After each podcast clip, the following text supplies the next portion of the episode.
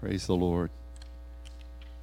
Today we don't have a teaching sheet. We're going to be looking at several scriptures. They will be up on the screen behind me, but you also have your Bible. So would you turn, please, to the book of Genesis? We'll begin there. Genesis 28.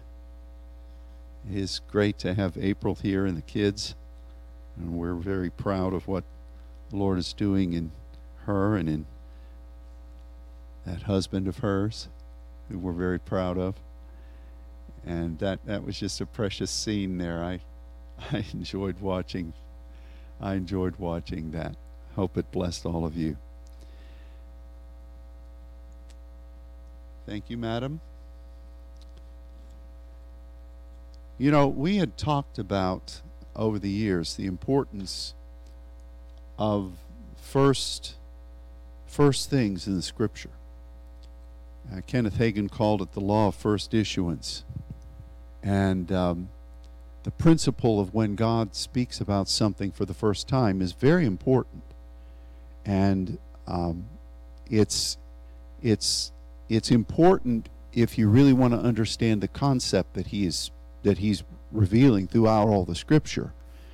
Um, and but it but it's very important to see how God first displayed something because it gives you a clue as to um, the the essence of what the principle itself means.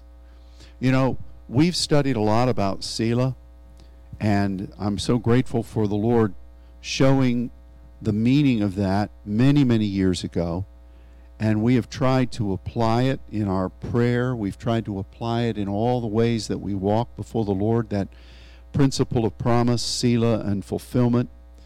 And we've talked about how that the Selah really was an integral factor in the, the worship in the tabernacle, and particularly, though, in David's walk before God as he would sing before the Lord, as he would wait before the Lord and pray and intercede.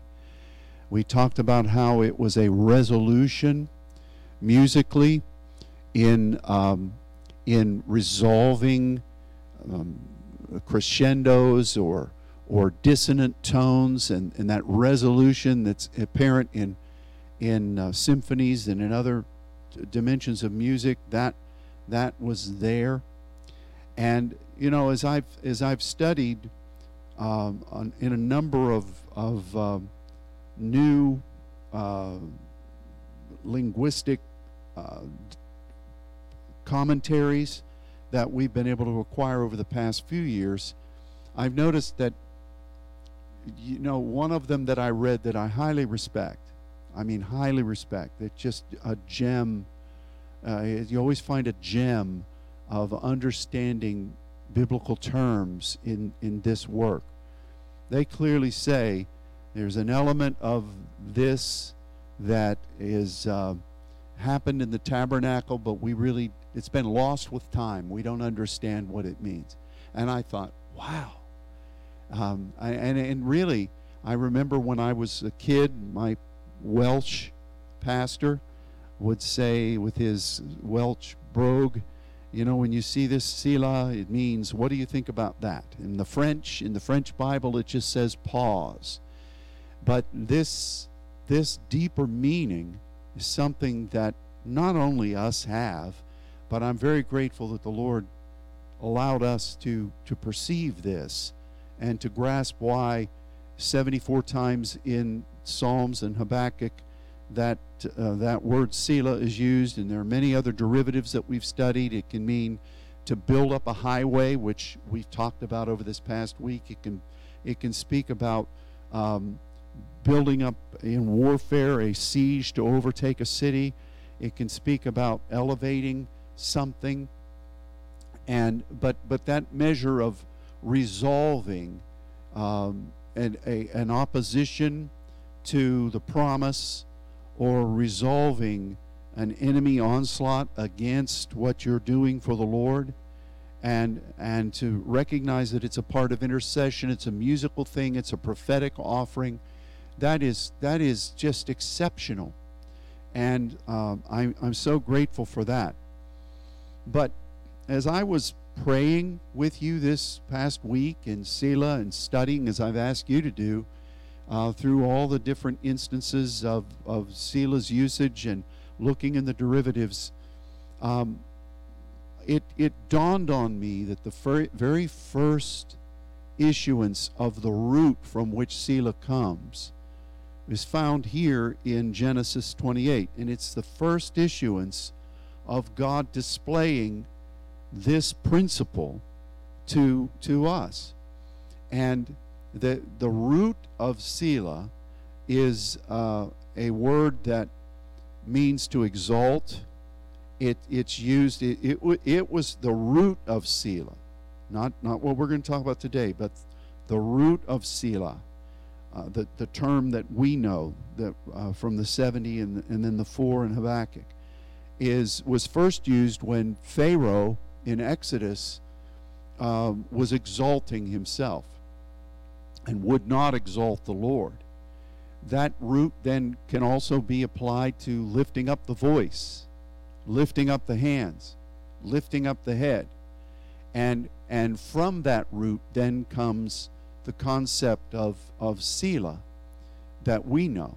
And so all of those things that we do before the Lord, lifting up the voice, um, lifting up the hands when, when we're in the tabernacle and we're calling on the Lord, those are all tools in our uh, process of obeying God to welcome what He wants to do. But the essence of it all was first found in this word in Genesis 28, and it's translated as ladder. It's the only time ladder is used in Scripture, and it's the only time this derivative is used in Scripture.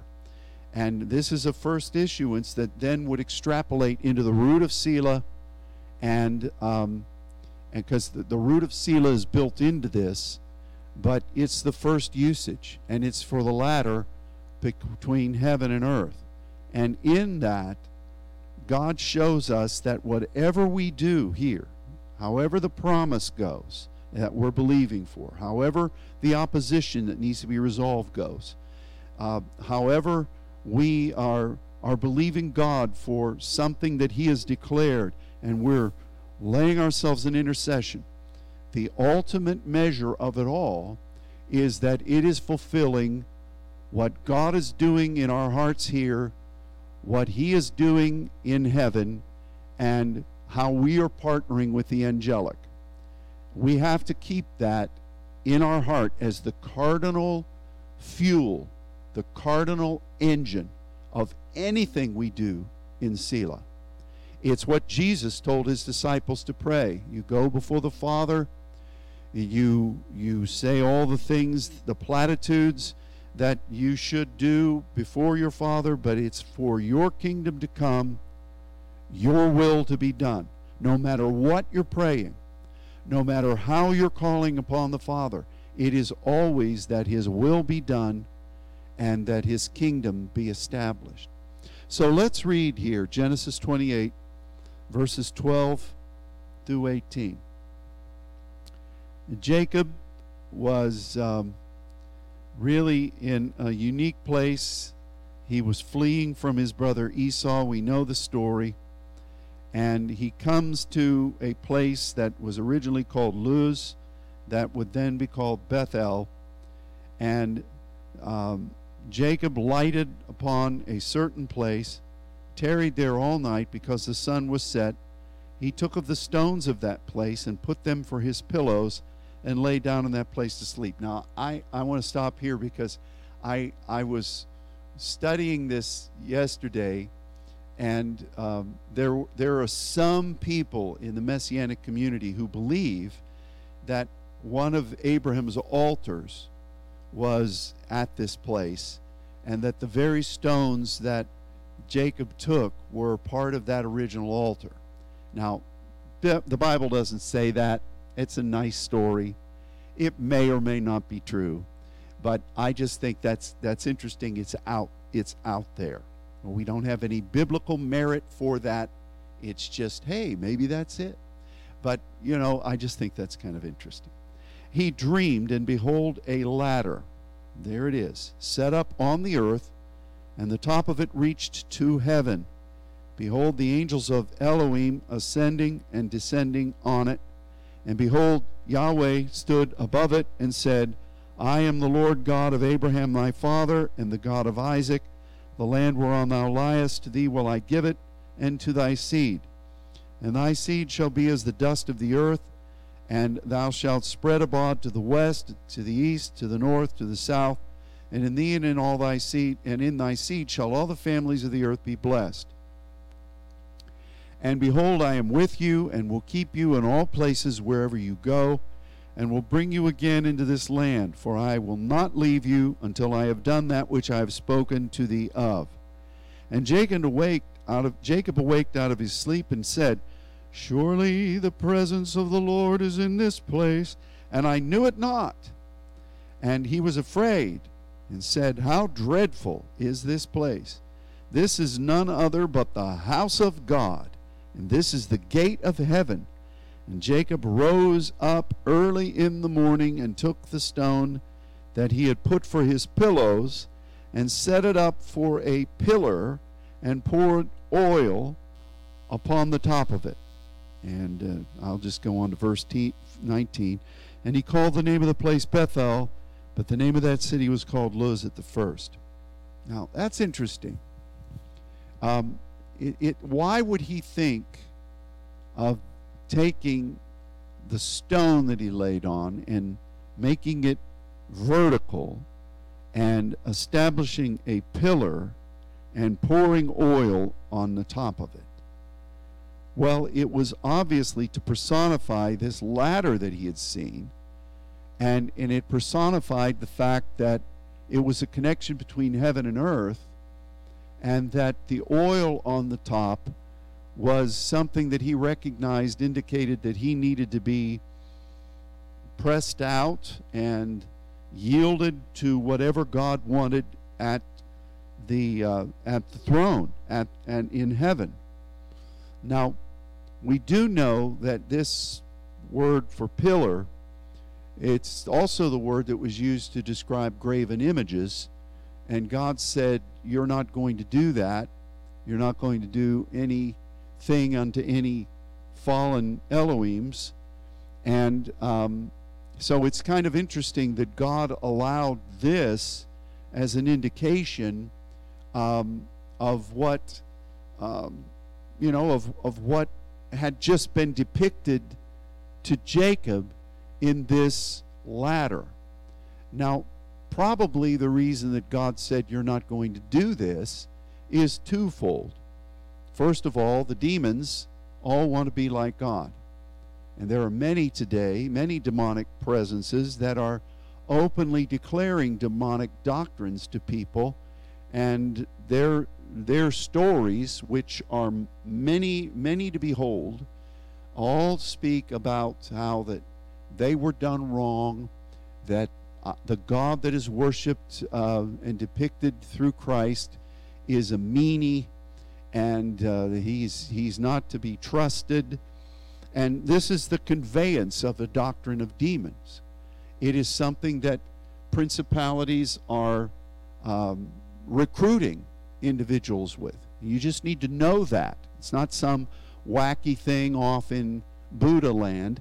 This is something that is active right now and and so part of their their principal operation is to emulate or to try to emulate what God did. We talked about this when we talked about the, the Council of Seven and Satan with him saying, I will be like the Most High, and how he, how he brought together others that fell with him uh, that would try to, to uh, not only pattern themselves after God, to, but to be like Him.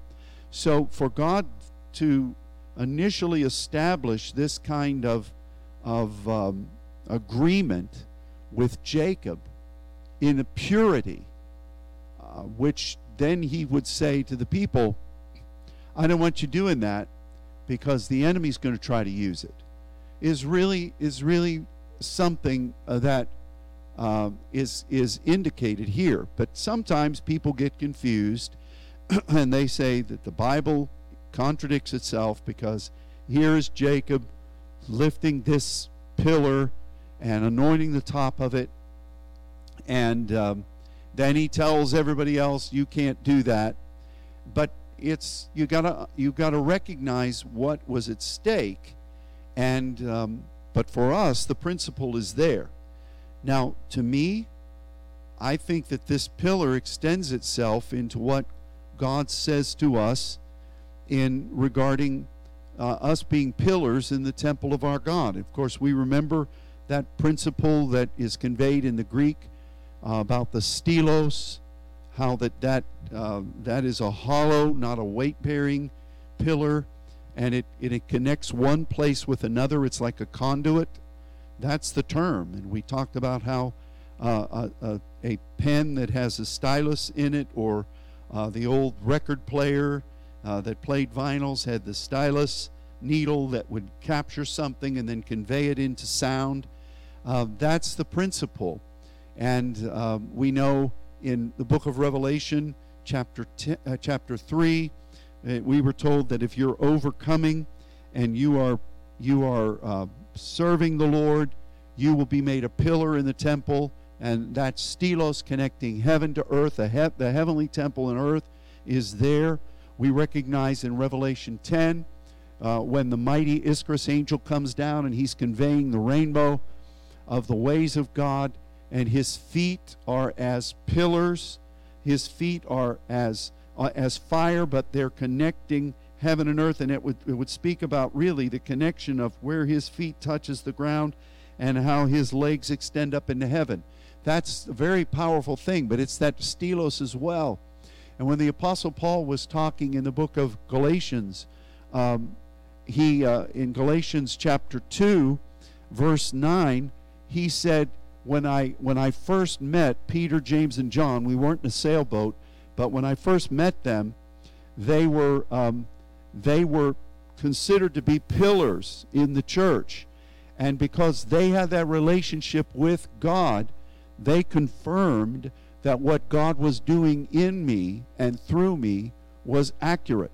But he describes them in that role of representing what God has said at the throne and confirming it on earth, and that subsequently was his provenance personally.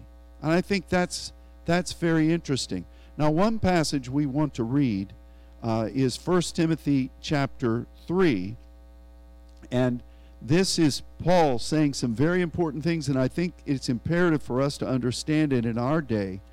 Uh, 1 Timothy chapter 3 it's going to be up there on the screen, I'm pretty sure, but I just wanted to I keep an eye on Scott, you know. I don't know what he's putting on that screen behind me. So I just have to verify that it's in it's in the word. Of course, Rick's up there too, so you never know what could be going on in that booth. Uh, 1 Timothy 3, verse 14. These things write I unto you, hoping to come unto you shortly. But I tarry long that you may know how you ought to behave yourself in the house of God which is the church of the living God, the pillar and the ground of truth. There's the pillar and the ground of truth. The pillar and the ground of truth. How you behave yourself in the in the in the house of God. Uh, you know, I know that the house of God is really silly with the idea of the ground of truth. You know, we like to establish foundation. This is the way we've always done it and we firmly are on the rock. We're we're we're camping in Canaan land. But here you've got to also be a pillar. You've all, and Paul uses he knows exactly the words he's using. I mean this the, the, the divine author is not confused about what this word is. And I would say that our objective as the people of God today is to make sure that the church is founded in truth, but also is operating in the pillar of truth. And you have to have both of those because if you have one without the other, you're going to be destroyed. If you if you don't have ongoing revelation from the Lord, if you don't have ongoing contact between heaven and earth, if you don't have ongoing recognition as an intercessor of what God's doing there in that temple, how are you going to know what the Spirit is saying to the churches? But if you just focus on that and you don't have any use for the Word of God, you don't have any use for what God has established, if you don't have any way to test those things that you're gaining, you're going to be like a like a stick in the wind. And so you've got to have the the uh, the pillar and ground of the truth. And this is what Paul was saying to Timothy. And this is how you should behave in the house of God. Uh, this is this is what the church of the living God is doing. He's not the church of the dead God. He's not the church of the memorialed God. He's not the church of the commemorated God. It's the church of the living God. And if you're serving the living God, you got to let Him live, and you got to live with Him. So you got to be in function with uh, as a pillar in the temple.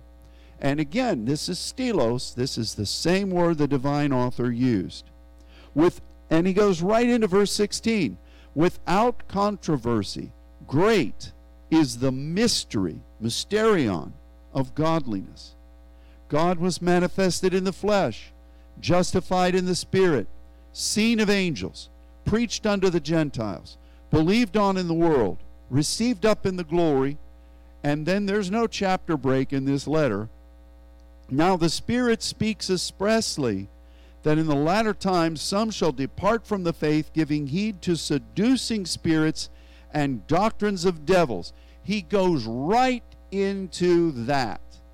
On the one hand, the church needs to be alive in God, functioning on the, the, the foundational principles of the everlasting word.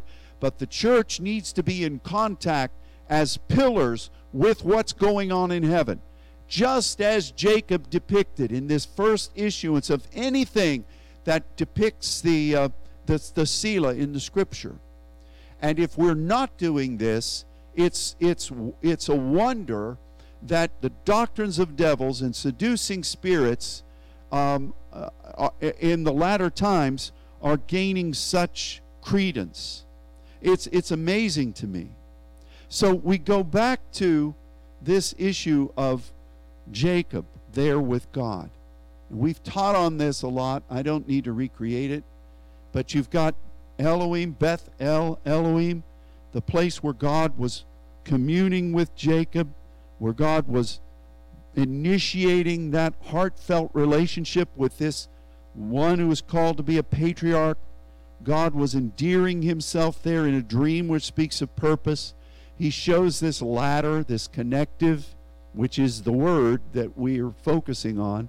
And the angels of Elohim are going up and down.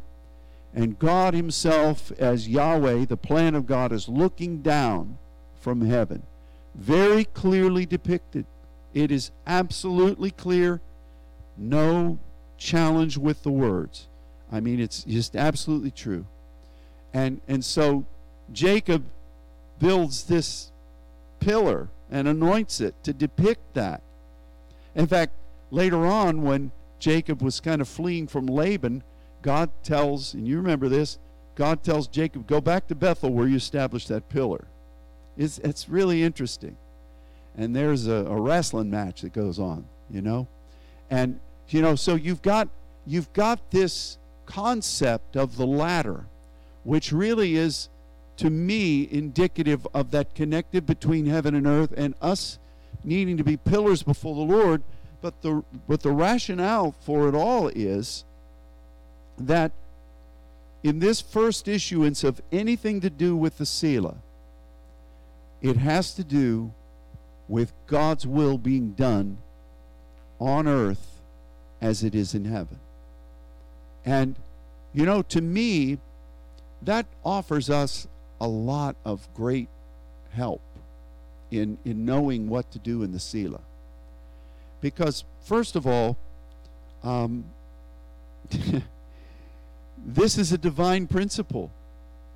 This is how God brings heaven to earth. This is how God brings the kingdom, which is what Jesus told his disciples to pray. This, this is how that is. And and uh, so it's not just to do with the things that are going on on earth, even though that's those are imperative.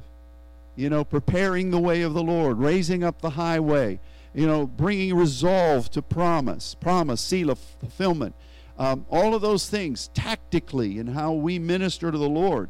But at, at the heart of it all is that the first issuances of it was that God says, This is what I'm doing in heaven. This is what I want to do with my beloved on earth. And that's what you're really negotiating in obedience before me. The second factor of it is is that it as we've said so often, I've I know that there's a lot of ways that God moves in faith. I I've seen it over my life. Many of you have too that God moves in many different ways. I've seen God work tremendous healings, tremendous miracles just with the elemental things that we knew as kids. And so I know that God is so good to us. Now, even what we know now is just an, a, a smidgen of what we will know.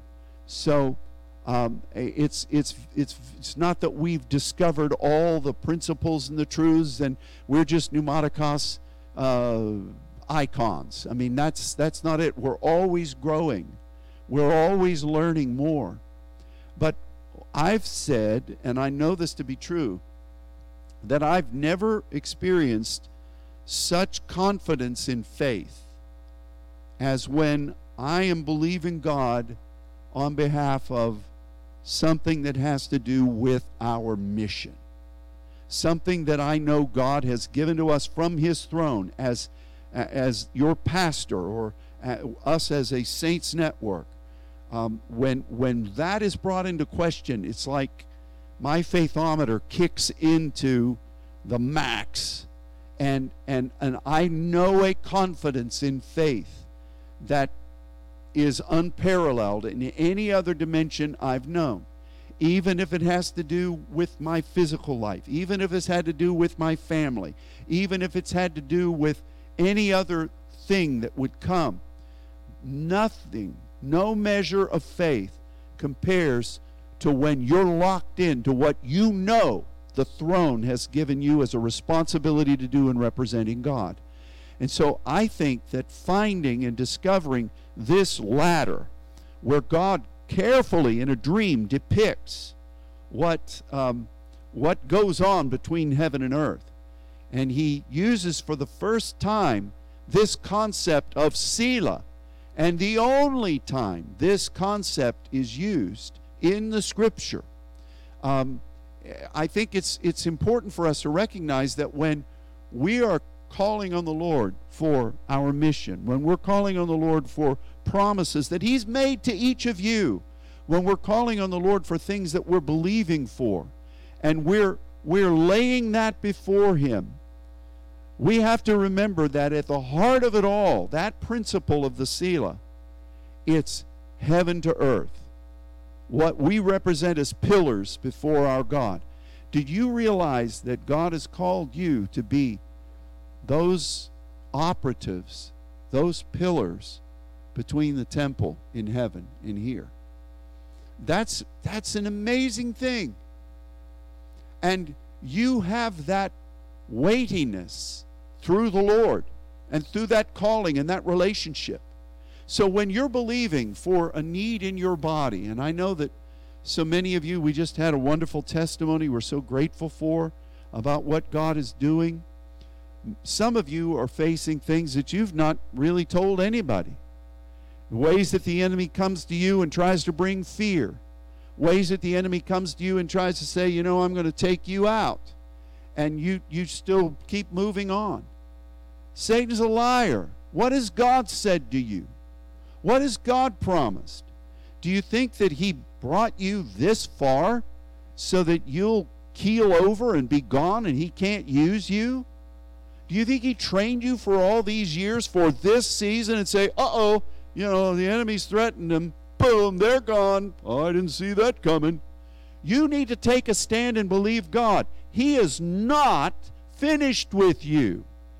He is not finished with what He created you to do on this earth. You are, You know, I would say you're much more blessed than Jacob ever was. Jacob didn't have Jesus Christ. Jacob didn't have the infilling of the Holy Spirit. Jacob didn't have the ability to speak in many different languages of heaven and in earth. Jacob didn't have the written word of God. Jacob didn't have any of these things. How much more blessed are you and I in this time frame? So as we're calling upon God in this special prophetically oriented time of Selah, and we're praying every day. I, you know, I, I told you on Wednesday, and I think I told you some other point, that the one thing that keeps coming to me is preparing the highway of the Lord. That also is a Selah. Preparing the highway of the Lord for Him to do what His plan is and for the righteous nations, the righteous nations, these saints, to enter in. That's what, uh, uh you talk about breakthrough. That's what's ahead for us. You know, you know, we've been believing for that highway. We've seen it operate. And we've seen certain junctures of it open, and we've been the recipients of blessing to be able to go and to, to impart and to, to bring people in and to see people trained and uh, made as disciples. But the main expanses of that are still are, are, are ready to be opened. And that's what I'm believing for. Uh, every day, it's just resonant within me. But you know, I think that um, this thing that God has really touched my heart with, this ladder business, um, I think that that's also a highway of the Lord. And we're going to be privileged to welcome the coming of the kingdom, the coming of his presence in ways unlike we have ever known. Ways perhaps that we have only been privileged to see a glimpse of as intercessors when the Lord allows us to be in those heavenly places. We've seen it there. We're going to see it in real time here. And that highway of the Lord extends um, from that place in heaven. And um, I'm believing today and I'm believing tomorrow and I will keep on believing that that that first issuance is going to be uh, more prominently known among us than we've ever seen. Now you you've all been here. We've shared this together over the years. You know that we we have been trained by the spirit of the Lord and we keep being trained he, God has sent his angels here in so many different ways to minister alongside and to serve those that are called to be heirs. And we're, we're very grateful for that. It's an ongoing demonstration of the kingdom of God. But I have yet to see some of the things that I know these angels have said God has sent them to do. You know, entertaining angels unawares, I've seen that to a degree. But some of the things that I've seen in vision uh, and in dreams uh, that God is going to send the angelic to do, undeniably, um, I'm believing for those angels of Elohim and the angels of the Lord and the other types of angels that will have a demonstrative impact in meetings and amongst people. And uh, we, you know, to me, I think that that's probably one of the ways. The enemy always tries to come in one way. He always tries to come in and steal steal the uh, the emphasis that he can sense the Father is about to reveal. We know that. We know that. And I I see these demonic beings. I hear the testimonies from people who talk about what these demons say and w- what they how they depict themselves as God and how um, how convincing they are if you allow yourself to be swallowed in by that. And the Bible says this in other places. Angels of light, ministers of Satan coming, deceiving the very elect. Do we read that and then forget about it and think that it's not going to happen? But I think that one of the reasons the enemy thinks that he can do that now is he senses that the timing of God, this transition, he's aware of it. I mean, we're saying it, we're experiencing it, but throughout the spirit realm, you can sense it. It's ripples moving across the realm, it's shaking. The, the powers of the heavens are being shaken right now. He knows what that means. And so he's doing these things, but I'm telling you, the seven ways that he's going to flee is when the holy angels are moving in power in ways that God has reserved for these times of the end. We've seen snippets of it in how Gabriel came to Mary, how Gabriel came to Zacharias, how Gabriel came to Daniel, how Michael was mightily involved in, in the, the ministries of, of Joshua and Zerubbabel. And, and we've seen those kinds of things. We're going to see things in the days ahead where that ladder is uh, is going to be connecting heaven to earth. Uh, we're going to see things in, in incredible ways, and I, I believe that's one of the things that I'm also believing. Um, yes, the highway of the Lord, but this ladder of the Lord. Ah, this is this is what God says. How many places do we need to find it in the Word before we actually say, hey, maybe God's serious about this? Maybe this isn't just some picture that we have in our Bible, in our little white Bibles that we carried around as kids. And when the pastor got boring, which happens here many times, I could look at those pictures and say, Woo, look at that. That's kind of neat. Well, this is real. This is real. And so, you know, Timothy, Paul's writing to him, hey, you know what? You've experienced all these things, and there are doctrines of devils, and in the last days, these wicked ones are going to be coming and seducing, and they're going to be saying all kinds of things. The remainder of chapter 4 is really interesting. I didn't read it, but you can. But you need to be sure that you are example in the pillar and the ground of the truth.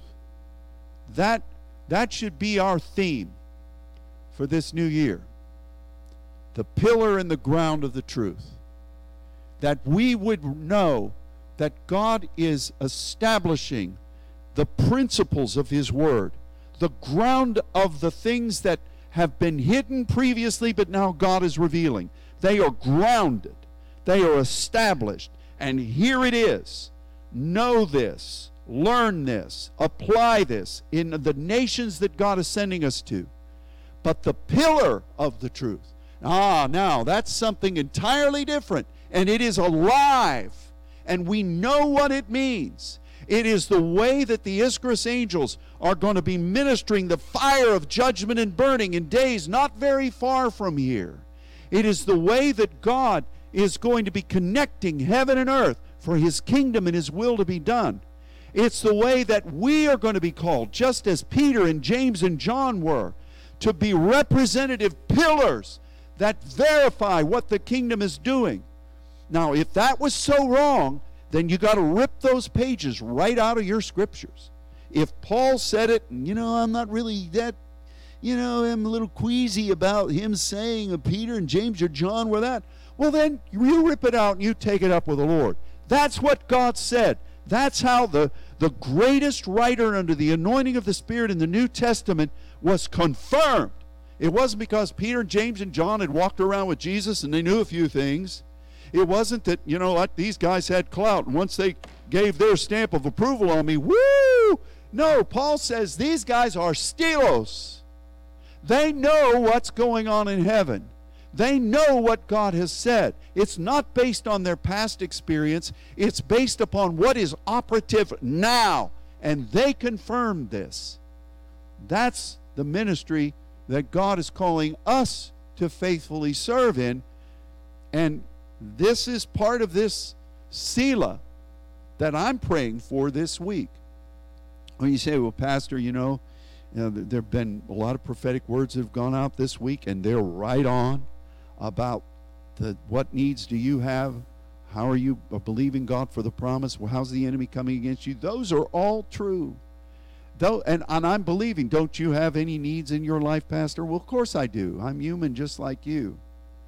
But I'm believing. I've mentioned them before the Lord, but as soon as I get them out of my mouth, whoosh, it the Spirit just takes me to the highway of the Lord, and now to this ladder in heaven. I love that. And and you know the, the, the wacky thing about it is that only God. It's not wacky. The really unique and ethereal thing about it all is that the only time that derivative, well, it's not really a derivative, it's the essence, um, it's the essence of the Selah. And from that then comes that other word that we talked about to lift up. And then from that comes the Selah derivative that is Psalms and Habakkuk. But the only time this first issuance of this concept at all is used it's it's about this ladder. And uh, once one and done. That's it. And it's like God was saying to Jacob, you know what? I'm going to be with you. I'm not going to leave you. Well, it would have been nice if Jacob would have actually remembered this. Um, but, you know, you're going to touch the whole earth north, south, east, west. And, and I'm not going to leave you until this is done. Think about what God said there. And think about how that is the principle of the Selah. What I said to you is great. And I'm not going to leave this. You stick with this. You, you trust me. Because it ain't over till it's over, and it ain't over till I say it's over. And it ain't going to be over. It's going to be fulfilled, and, and that's the way it's going to be. That's the first issuance of what we're believing in this principle of Selah. And it all has to do with our eternal home, our eternal place in the Lord. I see, I think so, so many times we as humans think everything right here is a be all end all. You know, uh, uh, traffic stops because I've got this situation going on. And I'm not faulting anybody. I know what that feels like. Uh, you know, we all face that. But every now and then, maybe every day, we need to be reminded that this earth is not our home. We are temporary citizens here. We are, we are really citizens of heaven. We represent the kingdom. We're ambassadors for Christ's sake. You know, we are, we are, um, we are people that are going to be with God through Jesus Christ forever. And we, uh, we we need to recognize that these principles and truths that we are applying are eternal principles. Do you know that? You're you're working this now, but you're going to be working it forever in divine ways. So you might as well get that mindset in your head and and know that as we continue to work over this next year, Only God knows what we're going to be able to testify about um, a year from now. Um, I, I, I, think, I think that this window that God is opening after this long COVID drawdown, and I know what the economists, many of them are saying about recession and all these other things, God, God is in control. I mean, we're making plans to, to go. And we're, we're not being deterred, just like we weren't deterred when uh, Y2K came and all the churches were buying deep freezers so that they could feed their people, at least for a couple of months. After that, you know, they'd start eating each other, uh, which churches do regularly. Uh, and I don't know how they were going to power those freezers for very long. Um, but, you know, we, we, we did what we did. And God showed himself strong over and over again. The enemy would come and say, Well, you know, you better stop this crazy saint stuff. You know, you better put shoes on everybody's feet and no more dancing, you know, no more laying on your face, you know, no more chanting in the spirit uh, and get back in line or we're going to yank the rug out from under you. We just kept going, didn't we? Because we knew it was Scripture and we knew that we could not be disobedient to the heavenly vision. And guess what? What has God done since then? So I'm not worried about what's coming. I'm concerned that we do everything the Father's giving us to do. And so I end this with two points. Number one, um, let's take seriously the the preeminent principle of the Selah that what God has given us to do as saints in these end times is uniquely assigned to what He's doing in the world in these last days. And we have a job to do. It's very important for the kingdom. And um, so let's believe for those promises of what God has said He's going to do. Many of them are going to be initiated in the natural in the months in the year to come. So everything begins with a voice. We need to seal that in. And we need to believe for the highway of the Lord to be lifted up and exalted so that the, the, the way that these nations that are, have been made hungry can access, we can reach them, and that they can begin to function. Now, the second point is this we seek first the kingdom of God and his righteousness, and all the things you need will be added to you. I know that there are seal of things that you're believing for in your own life. Keep on believing. And remember that the ultimate power of that is not found in how well we can pray or how well we can dance or how well we can do all those things. Those are wonderful tools before the Lord. But ultimately, it's your relationship with God. And ultimately, it's based upon God taking care of those that have committed themselves to His ways. And that's you. So lay into that understanding. You're not alone. You are, you are not you are not isolated from God. You are crucial to his plan. He's chosen that from the foundation of the world. He's chosen you. So trust that. Trust the mission of welcoming the kingdom. Trust the promise of God to be with you and to guide you and to provide for you. And all these other things will be added. You know what I would do? I would seek hard after the kingdom. In my prayer with this Selah, and when I'm done, when I feel that the Spirit is releasing me for that time, from that time of intercession, and you know what that feels like. It's not that the Spirit abandons you, but you know it's done. It's it's that old it's that it's that old timey concept of knowing when you've prayed through. But this is real pray through. Um, and at that point, I just give thanks to the Lord. And I thank you, Father, that what what I'm believing for physically, you're you're taking care of. I thank you. What I'm believing for financially, you're taking care of. Whatever it might be for you. And and legitimately give thanks to the Lord. Because that's what he promised. That's how he said he'd do it. If we put the cart before the horse and all we do is just ask for ourselves, and maybe get around to talking about the mission that God's given and the highway of the Lord and these other facets that are readily there, then we're doing just what the general church does. Bless me and then I'll bless you. You know, I'll tithe once God gives me this. No, no, no. You tithe and then you believe God's going to do this. Uh, you you give your best and and and you trust the Lord. Amen. I'm getting off of uh, I'm, meddling now.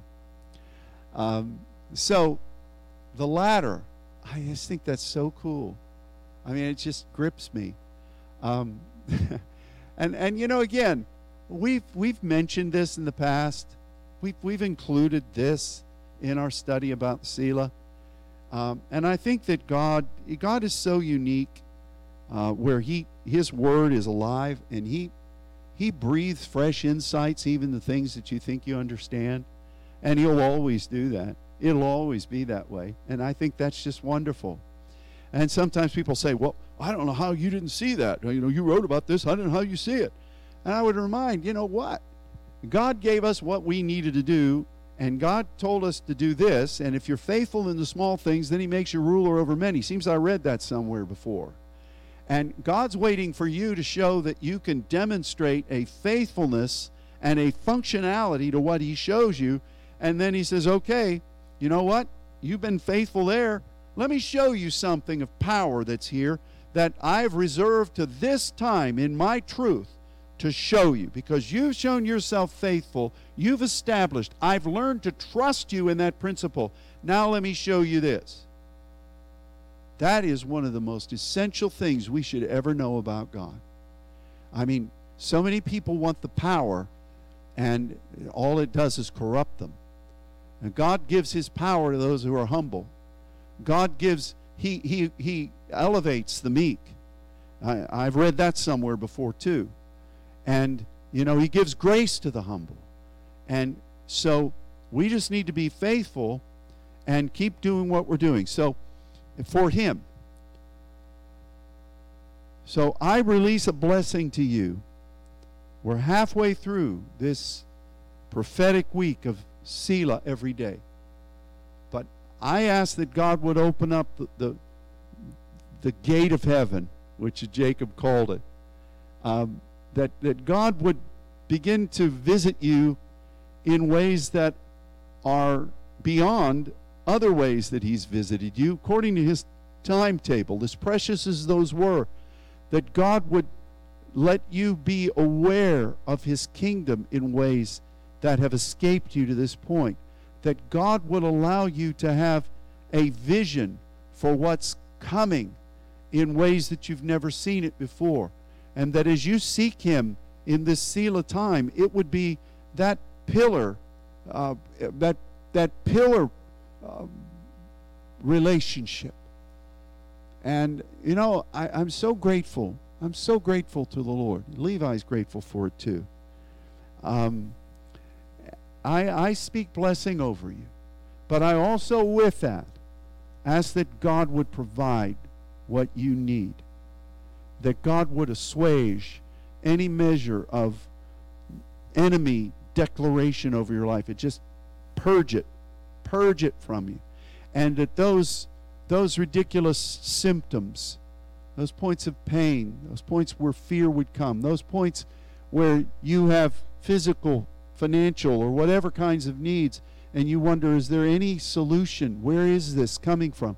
That God would just release the anointing of peace to you. And that you would have a confidence in Him that's beyond what the natural mind would have. Father, I'm just rambling up here. Obviously, I don't need to tell you that. You knew it. You were probably saying, okay, move it along a bit, Ron, move it along. I pray, Father, that you will help us to prophetically serve you in these coming days to fulfill this middle of the fast of feasting, 10th month uh, Selah time. Help us, Father. We thank you for it. Uh, let us let us commune with you and let us welcome those things that you've ordained to do in our time. And, and I, I thank you again, Father, for this privilege. Let us be pillars and grounds of your truth. And we thank you for this, Father. And I speak healing. I speak financial stipends to be released to you. I speak encouragement. I speak promotion and favor. I speak for doors that need to be opened, that they would be opened, and that you would have the wisdom not to go in places you shouldn't. And I ask, Father, that you would just release your blessing to your people. But the most important blessing out of all of them is let us be who you created us to be as saints, and let us serve you in that in this week and in the days to come. And we thank you for it, Father, for we ask it in Jesus' name. Amen. Amen. Amen. Well, how'd Scott do? Look at that. He's got that ladders verse up there. That's great. God bless you all. Uh, thank you. And. Uh, I have no idea when the kids are going to be done. Might as well just settle in April. When your kids come, it's a highfalutin affair in there. All right. God bless you all. Goodbye.